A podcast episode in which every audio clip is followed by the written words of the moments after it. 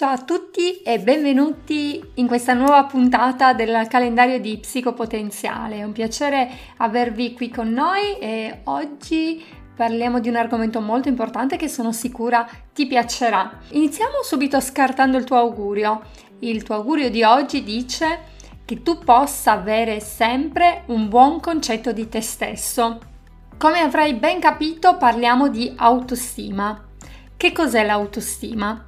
L'autostima è il giudizio che noi diamo di noi stessi. Battistelli la definisce come l'insieme dei giudizi valutativi che l'individuo dà di se stesso. Quindi l'autostima non risponde tanto alla domanda chi sono, ma risponde alla domanda chi penso di essere. E come potete immaginare non è semplice autoconoscersi, riuscire a valutarsi, riuscire a dare un giudizio su di sé.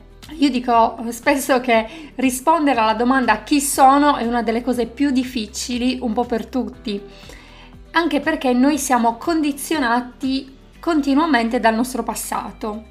Siamo condizionati da ciò che altri hanno detto su di noi, dalle nostre esperienze, da quelle che noi chiamiamo fallimenti, dal modo in cui i nostri genitori si sono rapportati con noi. Insomma, è veramente difficile dare un giudizio chiaro e autentico di quello che siamo e di quello che è il nostro valore.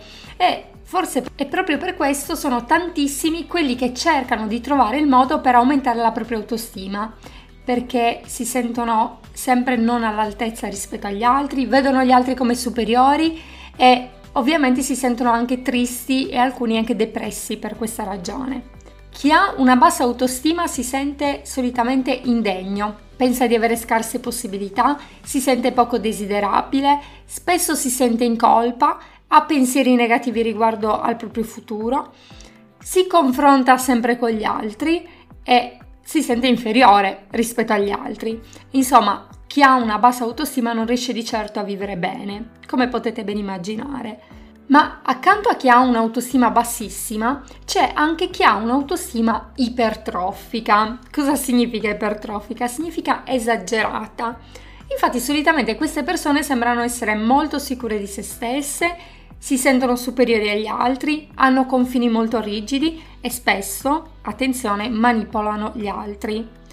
Loro sono sempre convinti di fare la cosa giusta, non sbagliano mai, tentano continuamente di imporre il loro pensiero, la loro visione e, cosa peggiore, cercano di sminuire le persone che stanno accanto a loro.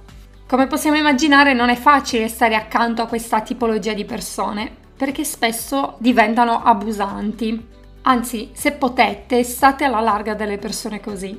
E se non potete farlo fisicamente, perché immaginiamo che questa persona sia al vostro capo, almeno cercate di farlo emotivamente. Fate un passo indietro. Non fatevi condizionare, non fatevi intossicare dai loro modi di fare.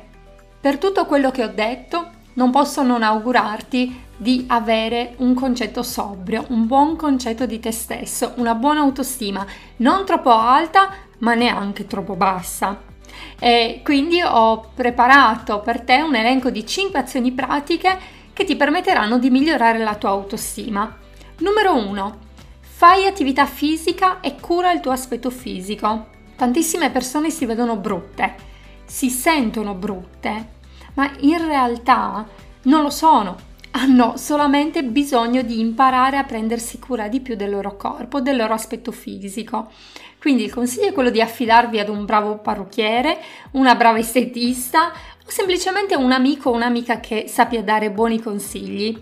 Ovvio che non basterà questo per migliorare completamente la propria autostima e cambiare la propria vita, però è già un buon inizio. 2. Cambia il tuo modo di parlare. Quindi evita i termini negativi del tipo eh, sono uno sciocco, sono brutto, sono brutta, non ce la farò mai e così via.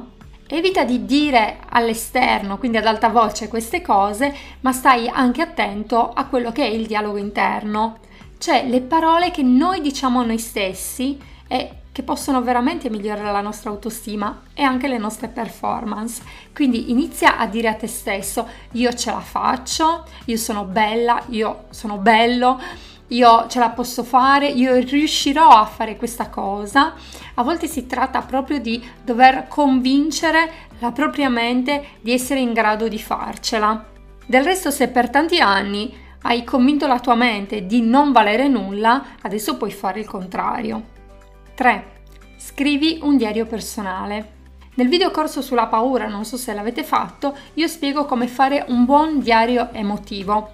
Il diario emotivo ti permette di tenere a bada le tue emozioni, ti permette di imparare a gestirle, ma in questo caso va benissimo anche un semplice diario, in cui però non dovete scrivere solamente gli sfoghi per le giornate andate male, ma dovete scrivere anche come siete riusciti a superare tutte le sfide quotidiane che vi capitano. E questo è molto importante perché troppo spesso noi ricordiamo i nostri fallimenti e dimentichiamo i nostri successi. E lo so che qualcuno penserà a questo punto, ma io non ho successi da scrivere nel diario e in realtà non è così. Se ci pensi bene, tutti i giorni noi accumuliamo dei successi. Tutti i giorni facciamo qualcosa che prima magari pensavamo di non poter fare, tutti i giorni riceviamo qualcosa di bello da qualcuno, tutti i giorni accade qualcosa che è degna di essere scritta in questo diario. Quindi provaci e poi fammi, fammi sapere. 4. Allontanati dalle persone che ti fanno sentire indegno e fallito. E questo è un qualcosa che noi ricordiamo sempre. Qualcuno dice che noi siamo la media delle 5 persone che frequentiamo più spesso e quindi stai attento alle persone con cui stai, stai attento alle persone che frequenti, ma in modo particolare allontanati, se non puoi fisicamente, almeno emotivamente, da tutte quelle persone che ti fanno sentire poco importante, una persona di poco valore. 5. Definisci nuovi obiettivi giornalieri o settimanali e impegnati per portarli a compimento. Perché gli obiettivi sono importanti? Perché una volta raggiunti ti permetteranno di vederti come una persona capace e quindi anche una persona degna di stima. Ricordiamo sempre che sono le azioni che noi facciamo che fanno la differenza, unite ovviamente poi a un cambio di mentalità, ma questo cambio di mentalità si attua soltanto se noi iniziamo ad agire coerentemente a quelli che sono i nostri obiettivi, i nostri desideri, i nostri valori. Quindi segui i consigli di psicopotenziale e fateci sapere come sta andando. Intanto ti ricordo il nostro augurio per te, che tu abbia un buon concetto di te stesso, che tu sappia chi sei realmente, cosa puoi fare, che tu sia consapevole che hai un grande potenziale dentro di te, ma che allo stesso tempo tu possa rimanere umile. Magari con i tuoi doni, con i tuoi talenti, aiuta gli altri a emergere, a risplendere accanto a te, perché questo porterà luce anche nella tua vita, ne sono sicura.